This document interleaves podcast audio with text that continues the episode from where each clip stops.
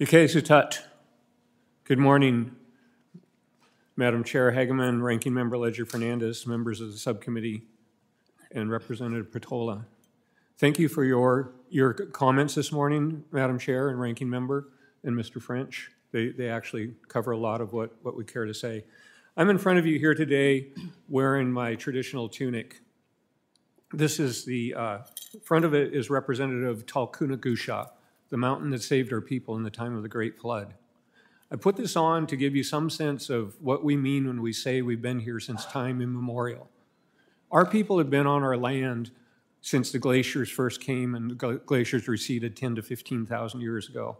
We were there at the time of the Great Flood six to 7,000 years ago. We've been there since the valley floors were formed and before the oldest trees ever grew. It's time immemorial. Um, I want to talk to you a little bit about three concepts in Tlingit law. Ha-ani. Ha-ani literally translates to mean our land, but it's much, much more than just uh, land.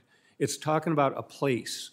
It's talking about the mountains, the valleys, the rivers, the beaches, the trees, the bear, the deer, the salmon and halibut, everything, the berries, everything in our place is ha-ani. This is our land. Another concept I want to bring up is atu. This tunic is actually the atu of my, my clan. It's owned by my clan. The, the symbols on it are owned by my clan. Other clans don't dispute this, they know it belongs to us. NAGPRA brings up um, Atu, and they recognize sacred objects when they're talking about artwork, whether it's totem poles or blankets or carved hats.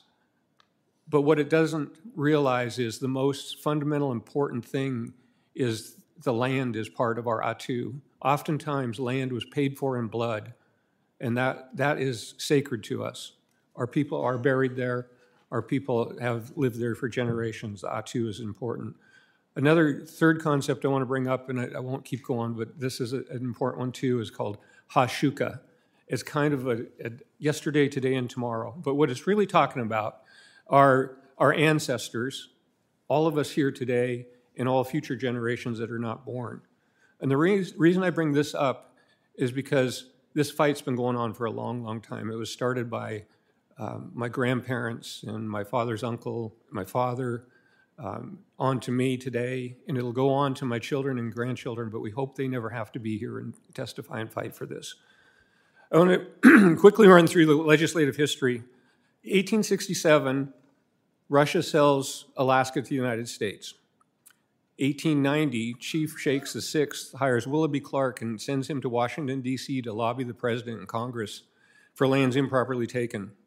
1920, in the Amby Hall in Haines, Alaska, they, they pass a resolution to sue for lands improperly taken. 1930, in Wrangell, the um, Central Council of Tlingit Haida Indian Tribes of Alaska are formed to sue for our land taken. in the 1940s, uh, Tlingit attorney William Paul sues the United States and wins a case in the um, uh, appeals court, but that's later overturned by Congress so that in 1950s he brings Tee-Hit-Ton versus the United States to the Supreme Court. Unfortunately, loses. In the 1960s, 1968, Tlingit and Haida settles for $7.5 million for lands improperly taken. All the way up to 1971, the Alaska Native Claims Settlement Act. The Southeast tribes are discriminated against and not given land to the level of the other tribes in northern Alaska, where they receive three to seven townships. And the 10 tribes in southeast Alaska do not have appeal rights to appeal. And that's a lot of why we're here, that I'm here today and why we have this bill, because only Congress can fix this through the Supreme Court case of Tee-Hit-Ton versus the United States, we, we have to come to Congress to settle this. And in 1972, when three of our communities realized that they had not been included in the bill, they, they appealed, only to find out they do not have appeal rights under the proper section of the law. So we're only asking for half of 1% of our original homelands. It's a very, very small piece. Um, you, you can correct this injustice. This is up to you, and we, we would appreciate your help and support with our bill. Gunishish Hawa. I'm here to answer any questions you may have. Thank you, and thank you for that history. It's very interesting to know how long these things have gone on. And as I said a moment ago, I think that one of the tasks that we have as this committee is to try to right some of those wrongs. So I thank you for your testimony, and the chair now recognizes Mr. Irvin Carlson for five minutes.